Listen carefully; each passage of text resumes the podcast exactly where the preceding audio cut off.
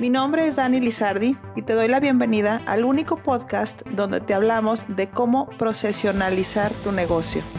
Así es que si tú eres dueño de negocio, empresario, emprendedor o un alto directivo, prepárate para escuchar casos donde los procesos son los protagonistas del éxito. Iniciemos con el episodio.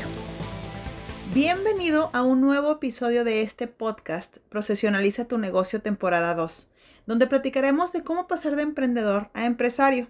Espero que cada uno de los temas que toquemos aquí sirvan para que los puedas aplicar cuanto antes en tu negocio. Episodio 5 de 20. Gracias por estar aquí. Comenzamos.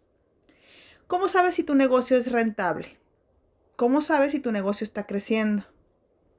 ¿Cómo sabes si tu personal es eficiente? ¿Cómo sabes si estás satisfaciendo las necesidades de tus clientes? Todo esto es cuantificable con números, con datos, con métricas, con KPIs. No voy a profundizar qué es un KPI. Voy a dar por entendido que tú sabes que es un indicador clave.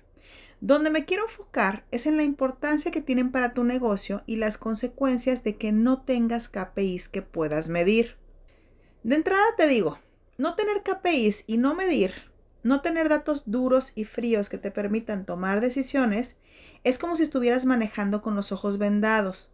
No ves a qué velocidad vas, no sabes cuánto te falta para llegar, no sabes si llegarás con la gasolina que tienes y peor, no sabes si vas a chocar.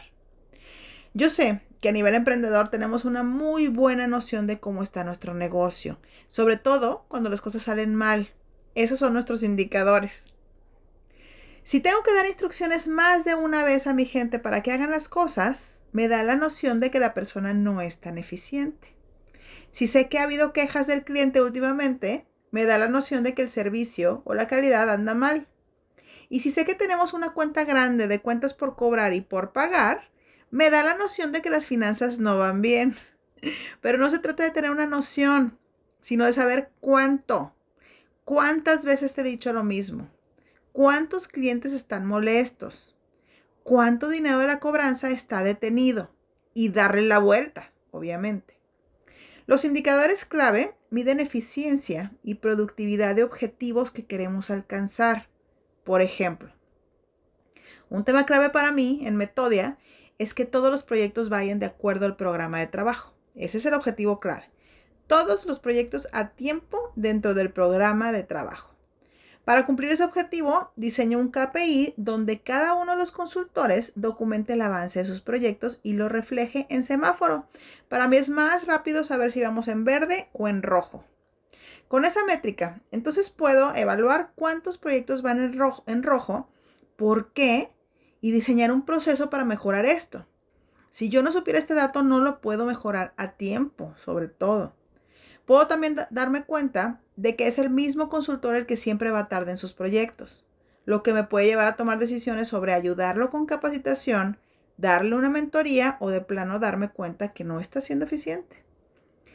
Entonces, los KPIs te quitan la venda de los ojos para mejorar los procesos de tu negocio y para tomar decisiones que no estén sustentadas ni en supuestos ni en el creo.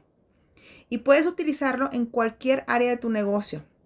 Desde medir si tu tienda cumple con los estándares de orden, acomodo y limpieza, hasta saber si llegaste a la meta de ventas o si has disminuido o aumentado las cuentas por cobrar.